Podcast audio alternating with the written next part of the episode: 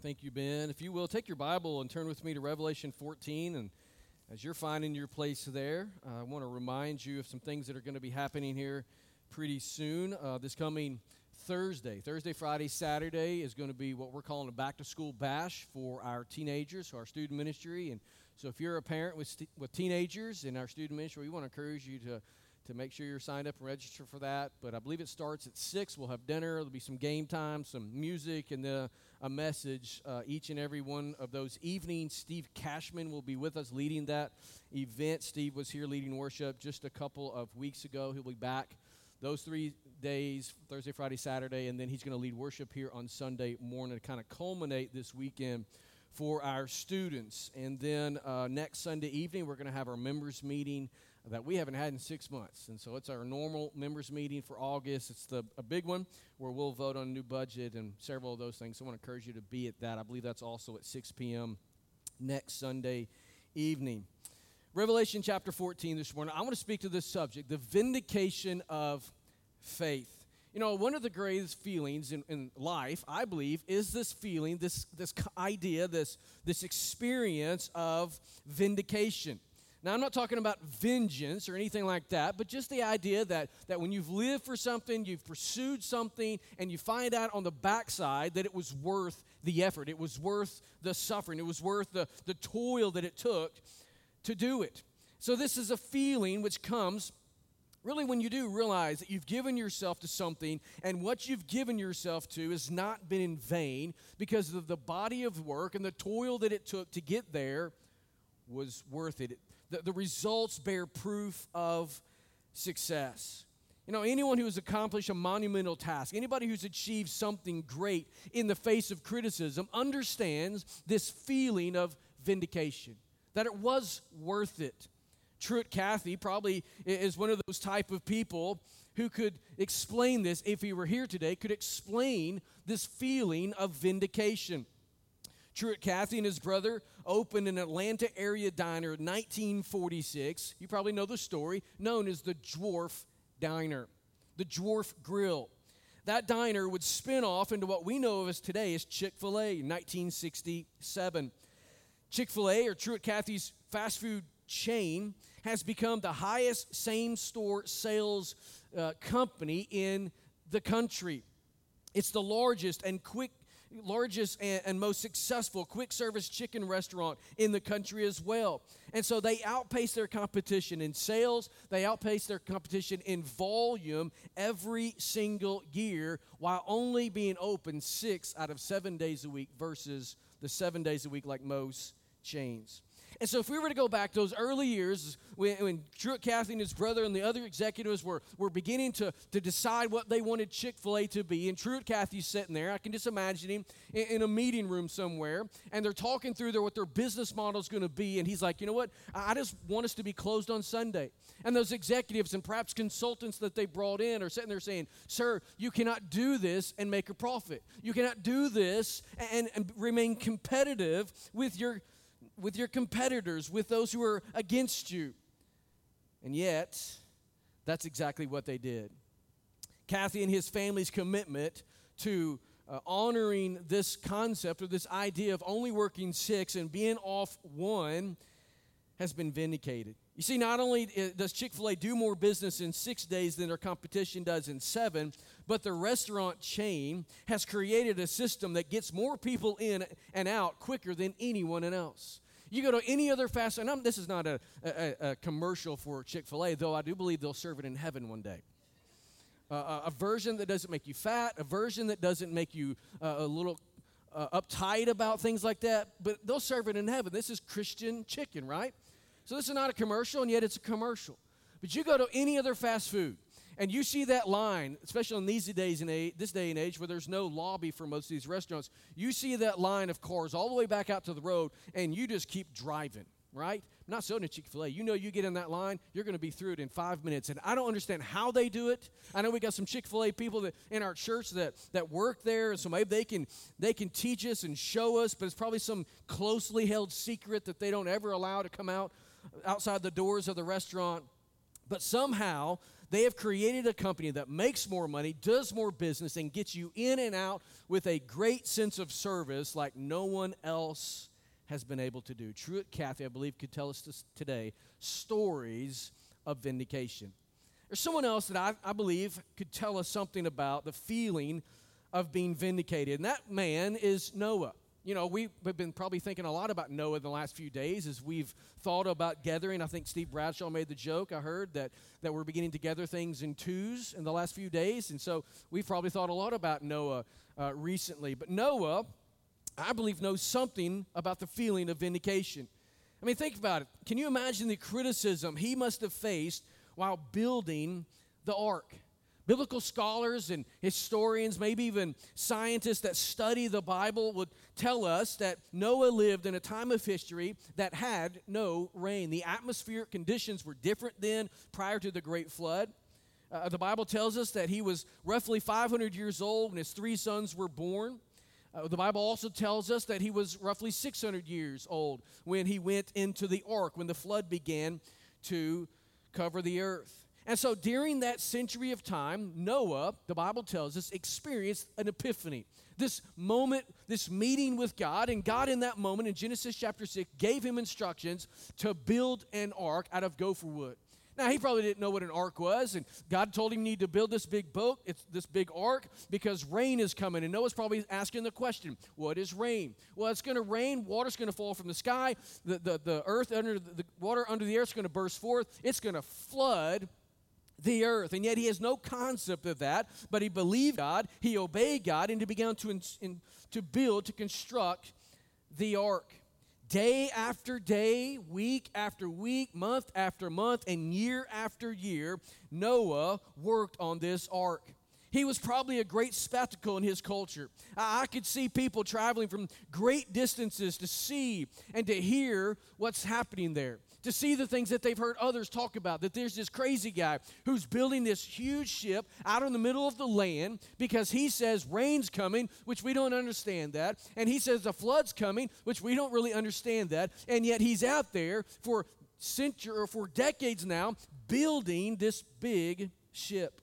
They mocked they resisted his preaching of righteousness. They laughed and made fun of his call for repentance and faith, uh, all the way up till the time that the rain began to fall and the springs of the earth began to burst open. He said the people laughed until the ark began in, to take flight, to take float. In that moment, Noah's faith and his obedience was vindicated as it became reality. Noah could tell us something about vindication. We find a similar picture right here in Revelation chapter 14, where your finger is. The visions in this chapter are given to John in order to strengthen him as well as the church as they endure great suffering. Last week I shared a, a statement with you that Robert Mounce makes a, about this, this chapter. He says, Visions of what will be strengthen the believer to endure the reality of what for the present must be. You see, they remind believers their faith will be vindicated in the end and call for, for, for perseverance. Let's read this chapter, and then I want to come back and share with you several things about vindication of our faith. Look what John says in verse 1. Then I looked, and behold, on Mount Zion stood the Lamb, and with him 144,000 who had his name and his father's name written on their foreheads. And I heard a voice from heaven like the roar of many waters and like the sound of a loud thunder. The voice I heard was like the sound of harpists playing on their harps. And they were singing a new song before the throne and before the four living creatures and before the elders. No one could learn that song except the 144,000 who had been redeemed from the earth. It is these who have not defiled themselves with women for they are virgins. It is these who follow the Lamb wherever he goes. These have been redeemed from mankind as firstfruits for God and the Lamb. And in their mouth no lie was found, for they are blameless. Then I saw another angel flying directly overhead with an eternal gospel to proclaim to those who dwell on the earth, to every nation and tribe and language and people. And he said with a loud voice, Fear God and keep and give him glory, because the hour of his judgment has come and worship him who made heaven and earth, the sea, and the springs of water. Another angel, verse 8, a second, followed, saying, Fallen, fallen is Babylon the Great, she who made all nations drink the wine of the passion of her sexual immorality. And another angel, a third, followed them, saying with a loud voice, If anyone worships the beast in its image and receives a mark on his forehead or on his hand, he also will drink the wine of God's wrath, poured full strength into the cup of his anger. And he will be tormented with fire and sulfur in the presence of the holy angels and in the presence of the Lamb. And the smoke of their torment goes up forever and ever, and they have no rest, day or night, these worshippers of the beast and its image, and whoever receives the mark of its name. Here is a call for the endurance of the saints, those who keep the commandments of God and their faith in Jesus. And I heard a voice from heaven saying, Write this Blessed are the dead who die in the Lord from now on. Blessed indeed, says the Spirit, that they may rest from their labors, for their deeds follow them. Then, verse 14 I looked, and behold, a white cloud, and seated on the cloud, one like a son of man, with a golden crown on his head, and a sharp sickle in his hand. And another angel came out of the temple, calling with a loud voice to him who sat on the cloud Put in your sickle and reap, for the hour to reap has come, for the harvest of the earth is fully ripe. So he who sat on the cloud swung his sickle across the earth, and the earth was reaped. Then another angel came out of the temple in heaven, and he too had a sharp sickle. And another angel came out from the altar, the angel who has authority over the fire. And he called with a loud voice to the one who had the sharp sickle Put in your sickle and gather the clusters from the vine of the earth, for its, for its grapes are ripe. And so the angel swung his sickle across the earth and gathered the grape harvest of the earth and threw it into the great winepress of the wrath of God. And the winepress was trodden outside the city, and blood flowed from the winepress as high as a horse's bridle for 1,600 stadia. Chapter 14 falls in the middle of another interlude between judgments. If you've been paying attention as we've walked through chapters 12, 13, and now 14, you've uh, you, have picked up on an interlude. We've also seen them in previous chapters, right, between the seven uh, seals and the seven trumpets. So the seven trumpets we know have been blown, which unleashed natural, cosmic, and even demonic judgment upon the ungodly of the earth before the seven bowls of wrath will be poured out, which we're going to get to in chapter 16 in a few weeks, John here is shown visions of what is happening in the spiritual realm and who wins in the end. And so we see this idea of vindication. Thematically, in this interlude, there are two major sections. We, we, if we went back to chapters 12 and 13, we would see that they reveal the war of the false trinity against God and his people. You see the beast rising out of the sea, the beast rising up out of the earth. And prior to them, you see the dragon waging war on the child born to the woman, waging war on the woman, and raging war on her offspring, which is the church. Now, in chapter 14, we see a description of the actions of God and his people in response to what's happening. Just before the outpouring of these bowls of wrath and the coming of the end, John is again assured that the consummation is in God's hand. Isn't it good to know sometimes? Really, all the time, that when you're in the fight, when you're in the midst of all of it, that what you're doing is worth it. That's what we're seeing here. John is being reminded, the church is being reminded that the consummation, that everything they faith into is in the hands of a sovereign God, and he will make good on his promise. So, this chapter here consists of a series of somewhat disconnected short visions, which collectively remind us as believers that our faith will be vindicated. In other words, that it's worth it. So, I want us to look at this vindication of faith and there's six aspects that I want you to see this morning. The first aspect of vindication is that faith becomes sight. There's going to be a day when our faith becomes sight. If we look at verse 1, we see here that the Lamb is standing on Mount Zion. We looked at this verse in detail last week. But the Lamb is standing with his people. You know, Paul reminded the church in Corinth that believers are to walk by faith rather than sight. We're, we're not called as, as followers of Jesus to, to be able to see everything that we believe right before our eyes. No, we're called to believe, to have faith in the promise, in what the Word of God said. in this life, what we do is we faith into Jesus and we faith into the promises that He's made. We look toward the consummation of all that He said, even though we cannot see it today with our eyes.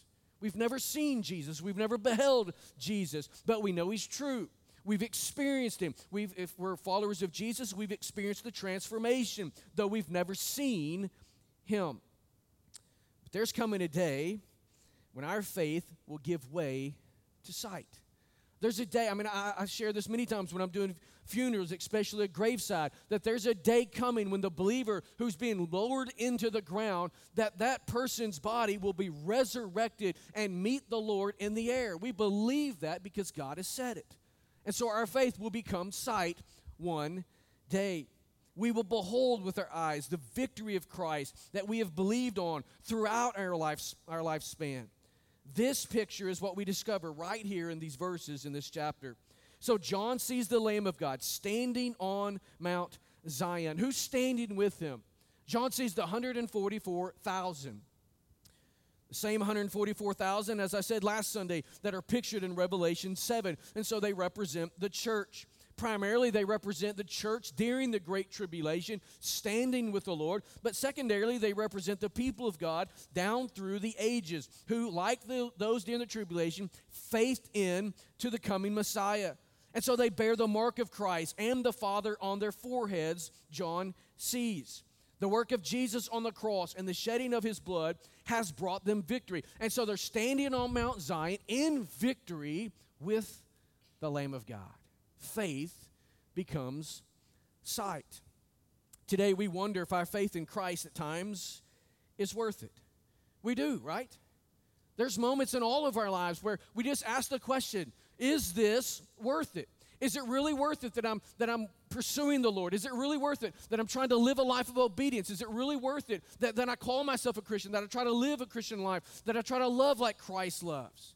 We wonder if it's worth it. We all have that question that runs through our minds at times, that crisis of faith that takes place. We may experience ridicule in this life from others who question our reasons for holding on to the gospel and striving to live righteously before God. You see, it's not easy to be a follower of Jesus in any culture, in any age. Today, in the culture in which we, in which we live, we see that it's becoming more difficult. We, see, we can see that it's becoming not so, so um, mainstream. And so there's persecution in places, there's ridicule in other places. We see that it's not always expedient to be committed to the gospel, but, church, I want you to see this morning that it's worth it. There's coming a day when everything we have believed by faith will become sight before our eyes resurrected Jesus, whom we have faith into, will stand with us. He will be with us, and we will be with him. Our commitment to Christ will be vindicated as we behold the Lamb of God there on Mount Zion, us standing in victory with him. There's a second aspect to this vindication of faith, and that is faith brings joyful worship. If we were looking at verses 2 and 3, we see here that John hears a voice thundering from heaven thundering from heaven, but it's gentle, it's soothing. It, it sounds like harpists playing music on their harps. This heavenly music is then blended with the singing of those around the throne of God. They're singing a new song which personifies the highest worship in heaven. This is a song of redemption. This is a song that, that praises the, the gospel and, and the, the glory of the Lord Jesus Christ. It's a song of redemption, celebrating what Jesus has done, being celebrated by the angelic host and those who've experienced the redemption of Jesus. John points out that only those who had experienced salvation in Christ on earth were able to sing the song. There will be no person during this period, during this moment, that's not a part of the, the body of God, not in relationship with Jesus, who will be able to sing the song, much less want to sing the song. This is a song reserved for those who've experienced the life transforming power of Jesus Christ. The wicked, wicked will not be able to do so, and they will not want to do anything like this. Today we sing of God's redemption. We sang this morning three songs that declare the redemption of Christ. how, t- how many times do we, when we sing songs, do we get excited about it? You know, many times I think about this. I'm a preacher, I'm not a worship pastor. I don't understand music. I love music, though.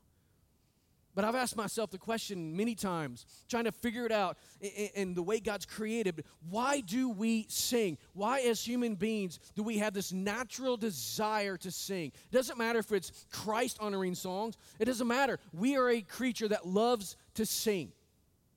Why is that?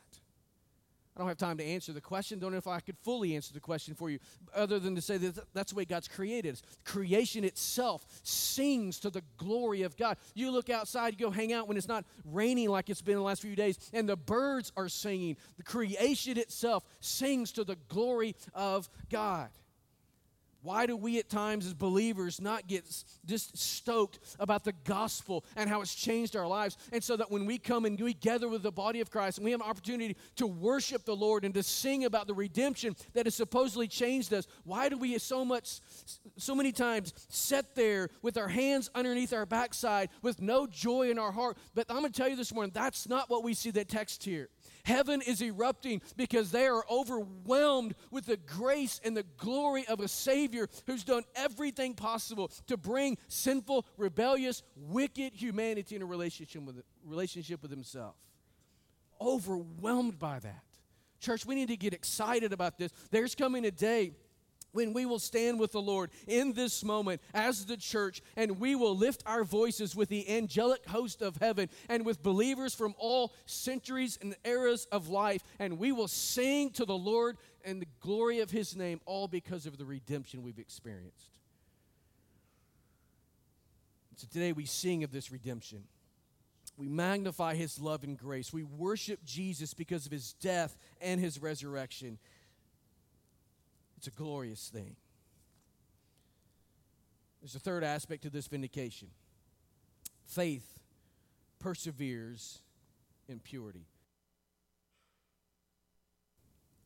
Faith perseveres in purity. John describes this 144,000 in verses 4 and 5 as, as those who have not defiled themselves.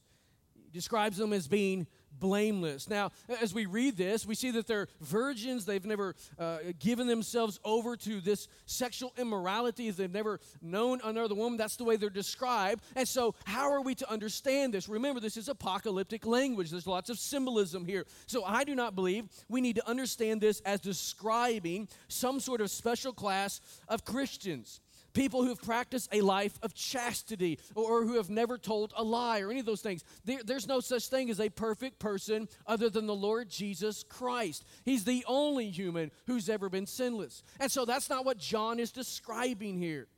What the Bible is commending to us is those who have not given themselves over to the immorality of the Antichrist. Why do we believe that? Why, why should we under, interpret it this way? It's because the Bible commends marriage, right? The Bible never speaks of marriage in an evil way. The Bible never speaks of sexuality in an evil way, evil way other than when we take it outside the bounds for which God has placed it, the, the, the parameters in which He's placed it. We talked just a few weeks ago when we looked at biblical sexuality that that is something to be celebrated, that is something to be enjoyed. So that's not what John is describing here. No, these 144,000 virgins are undefiled in the sense that they refuse to participate not only in the immorality, but in the worldly pursuits of all kinds. In other words, they refuse to worship the beast and engage in the immorality surrounding his worship. Today, as Christians, we strive to walk in purity before God. We do so because he's holy and he's called us to be holy. Leviticus uh, 11 and 1 Peter 1 tell us this. We know that man is made in the image of God. We know that man is created to mirror the Lord in his creation, to image the holiness of God that he's charged us to steward. You know, one of the wonderful things, going back to my commercial of Chick fil A, they're going to pay me for this. They're not working on Sunday. I do work on Sunday, and so I'm going to give them a commercial. One of the things I do love about Chick fil A, one of the wonderful things about it, is how their employees represent their company. Now, there's always a, a bad egg in every um, basket, but most of the time, they very well represent their company. They're trained to be respectful. They're trained to be polite. In fact, when I used to go into the lobby and, and, they would say, It's my pleasure, when they bring the thing to the table, I was always waiting for that. It's like I wanted to play the devil's advocate and catch them not saying it. But it's never happened that I can think of that they haven't brought the thing to our table and says, and I say, Thank you. They say, It's my pleasure. No other restaurant does that. You think that's not a big deal. I think it's a big deal because they're respectful, they're polite, they're selfless in the way they serve the customer. Why is it? It's because it's indicative of Truett Cathy and the way he's led his company, the Christian ethic that led his life. And so the employees of Chick fil A persevere in that ethic. It's probably not easy when a person's a jerk to say, It's my pleasure. I know when church members come, and sometimes church members are not the, the most Christ-like people in the world, and they show their backside, and and I've got to do that as well. Like my pleasure to serve you. If I could do anything, I'd like to do this, but I won't do that because the Lord doesn't want me to, at least today, right? And so uh, th- they persevere in that. What do we do as followers of Jesus? We persevere in this ethic, the same ethic that our leader had, because he's the one who's changed our lives. You see, Jesus. If you know Jesus today, He's changed your want to. He's changed your desires. You, you once were living for things of this world. Now, for whatever reason, you can't explain it other than the gospel. You don't want those things anymore. You're pursuing Him and you're pursuing the things that honor Him. You see, because of Christ, we no longer chase after other gods and idols. Do they get our, our, our attention at times? Yes. But as a follower of Jesus, we will not neglect those things. We will walk away from those things and pursue the Lord. We don't live for the pleasures that this world offers. We don't live for self. We want to live lives that please, that please and bring honor to Jesus. And this desire and commitment will be vindicated because we too will stand with him at the eschaton, the end time. And we will, we will be rewarded, which brings us to a fourth aspect. Faith is rewarded. Verse 12 calls us as believers to endurance. Based on this promise of God's judgment on those who warred against them, right? Uh, the, the war that's there, the persecution that's surrounding it, it's a call for endurance. Believers, however, are not just called to persevere, they're also assured of blessedness in response to their perseverance. Verse 13. So call for endurance in verse 12. Then there's this idea of, hey, if while and when and because you're enduring, know that you're going to be blessed. Know that you're going to be rewarded. Know that the things that you do in this life will follow you into eternity. Over and over again in the Bible, we read of individuals' beliefs and actions being remembered and recorded, testifying, if you will, on their behalf. In fact, if we were to fast forward to Revelation 20, verse 12, we see that right there at the great white throne judgment, that the books will be opened and the dead will be judged by what is written in the books. What we do in this life follows us into eternity. Now, as Christians, we know we're not redeemed because we're good people. We know we're not redeemed because we helped enough older ladies across the road or gave enough money to the church or whatever cause. That's not how we're redeemed. We're redeemed through the blood of the Lamb. But we will be rewarded as believers based upon what we do. And as those who are not in relationship with Jesus, who come to that moment in the judgment, you will be judged by what you did do in this life, namely what you didn't do with Christ as you rejected him. And so we see here in verse 13 this basic Roman and biblical principle of lex talionis. That is the law of retribution. Paul told the church at Galatia very similar words. He says, Do not be deceived. God is not mocked. For whatever one sows, that he will also reap. So your, your actions will follow you. Your actions with and your actions toward Christ, they carry eternal consequences. Leads us to a fifth aspect of this vindication of faith. That is, faith is vindicated. It's worth it. Move into verses 8 through 11 and then 14 through 20, and we see here visions of judgment, visions of reaping. The de- declaration of the angel there in verse 8 stresses the absolute certainty of this coming destruction as he declares, Fallen, fallen is Babylon the Great. Judgment is coming upon this city, and the city represents apostate man. It's the civilization ruled by the Antichrist. And so this civilization will experience the wrath of God. And this wrath of God is not going to be diluted. Notice what he says it's going to be full strength. Verse 10. No longer diluted. Up until this, po- this point, as we've moved through the seals and now we've moved through the trumpets, we're about to get into the, the, the, bowls of wrath. It's been somewhat diluted at this point. No longer will it be diluted. They're going to be reaped, thrown into the winepress, and the blood will run. Destruction will resemble that of Sodom and Gomorrah as it speaks of fire and sulfur and smoke. So the vision of destruction is further made clear in the visions of the Son of Man there in verses 14, 15, and 16. He's taking the sickle and reaping the harvest of the earth. And the other angel cutting the clusters of grapes from the vine with the sickle and throwing them into that winepress of the wrath of God. I believe the vision of the Son of Man most likely refers to the gathering of the elect from among the earth, while the vision of the angel taking the sickle and cutting the clusters from the vine speaks of those who are rebellious being cast into the judgment of God. There, the full strength of God's wrath will be expressed as the, as the grapes are crushed until the blood flows, as verse 20 says, as high as the horse's bridle, so five to six feet for 184 miles.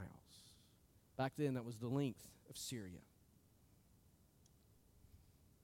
Faith is vindicated in these visions. Vindicated as God's people are gathered for reward, and the final gruesome judgment of God is executed on those who mistreated the people of God. The suffering endured by believers is worth it. That's what John is seeing here. That's what the church is seeing here. Is that everything you've been experiencing and the, and the, and the, in the wrath of the Antichrist, the wrath of the dragon is being poured out, unleashed upon the people of God. And God is saying in the midst of all this, it's worth it. Your faith is worth it. The suffering endured by, by believers is worth it. The enemies of God will be crushed under the divine and exhaustive wrath of God. And this brings us to a sixth and final aspect to this vindication faith is a choice. It's a choice. We go back to verse 6 and 7, we see the angel flying in a vision overhead, proclaiming what John describes as the eternal gospel. He's connecting the judgment of God with the grace of God in this vision. We've seen this grace in the midst of judgment already in Revelation. If we were to go to Revelation 8:13, we saw there an eagle flying overhead announcing the woes that were about to come, calling people, warning people what was happening. And the idea there, the underlying idea there was to call people to repentance and faith. We move into that in chapter 9, and we see that in the midst of the woes being unleashed, there is this reverberation of, all right, there's now two more woes left. There's one more woe left, warning people of the judgment coming. Now we skip a little bit further. We go to chapter 11, and you've got the two witnesses standing, proclaiming, preaching the gospel, calling people to faith and repentance in the midst of judgment. So, what we see in all of this, even in the end times, is God is calling people, offering them a choice to leave their sin and their rebellion and to find grace and forgiveness in Jesus, even as the storm of his wrath is bearing down. I believe what we're seeing here is another call for faith and repentance. Similar to the Lord's message in Mark 1 14 and 15 that the kingdom of God is near. It's near, so it's, we need to repent and believe the good news. It's not yet too late. The judgment has not yet fully fallen. There's still time to repent. There's still time to believe the gospel. There's still time for God's mercy. Do you see in these words here the urgency of the Lord? How urgent are we in the church today? How urgent are we to preach the message like this, knowing that this will be the reality of those at the end? There's a strong sense of urgency in this angel's message. The gospel in itself is an urgent message. There is not always going to be time to hear and to believe. And that's why we share it. We share it urgently because the time is short. The judgment is coming. The wrath of God against sin is real. We must share it urgently. Your friends will not always be around. I had an aunt that just died, I believe, Friday evening. Pretty quick death. She has been sick for a number of months and things just compounded. And, and, and she went home on hospice, I believe, on Sunday or Monday and was with the Lord on Friday. My sister called me earlier this week and she was very just nervous and tense, was going to go over there and see her and just wanted to have that gospel conversation. Though I'd been told by other family members that they're, yes, back in February, she'd placed her faith in Jesus. But my sister went over there and had that conversation with her because she knew one thing that her time was short. She wanted to have one more opportunity to share the gospel with this woman before she met Jesus face to face. We will all meet Jesus face to face. You go to the right or to the left after you meet him. Time is short, judgment is real. We share it urgently because everyone must decide on it. You see, there's no middle ground when it comes to the gospel. Oh, we want to ride the fence in, in this area of life. We don't want to take a side at times, especially if, if you've grown up in church, you've never put your faith and trust in Jesus. You want to ride the middle ground. You want to live in this world as much as you can and hop off that train onto the train that takes you to heaven as late as possible. But that's not the way it works. We share it urgently because we have to decide. There's no concept of middle ground. You don't ride the proverbial fence in regards to the gospel. You see, not to choose is to choose. You're either with Christ or you are against him. No one's going to be able to stand before the Lord at the great white throne in Revelation 20 and say, you know what, I just never took a side in this area. Give me a pass. No, to not choose is to choose. Everyone is born with an Adamic, a Adam-like nature, a fallen, sinful nature. And therefore, by nature, we're an enemy of God. It's the grace of God that opens our eyes to our rebellion. It's the grace of God that leads us to a place of faith and repentance. And that's a choice that we all must make. We have to take what we see in the gospel and believe it for ourselves. You don't ride grandma's coattails to heaven, there's no grandchildren in the gospel. My children have to come to faith in Jesus on their own. They don't ride mama and daddy's coattails. That's why we share the gospel with them. That's why we are diligent to try to disciple them the best we have. We know how. That's why they're in church. We want them to be saturated in a gospel type of world because they've got to make that choice for themselves. Faith is a choice. This morning we can praise God for His grace because when a person responds in faith and repentance, that person, he or she, becomes a new creation, raised from death to life, transformed from an enemy and made into a son or daughter of God. But faith is a choice.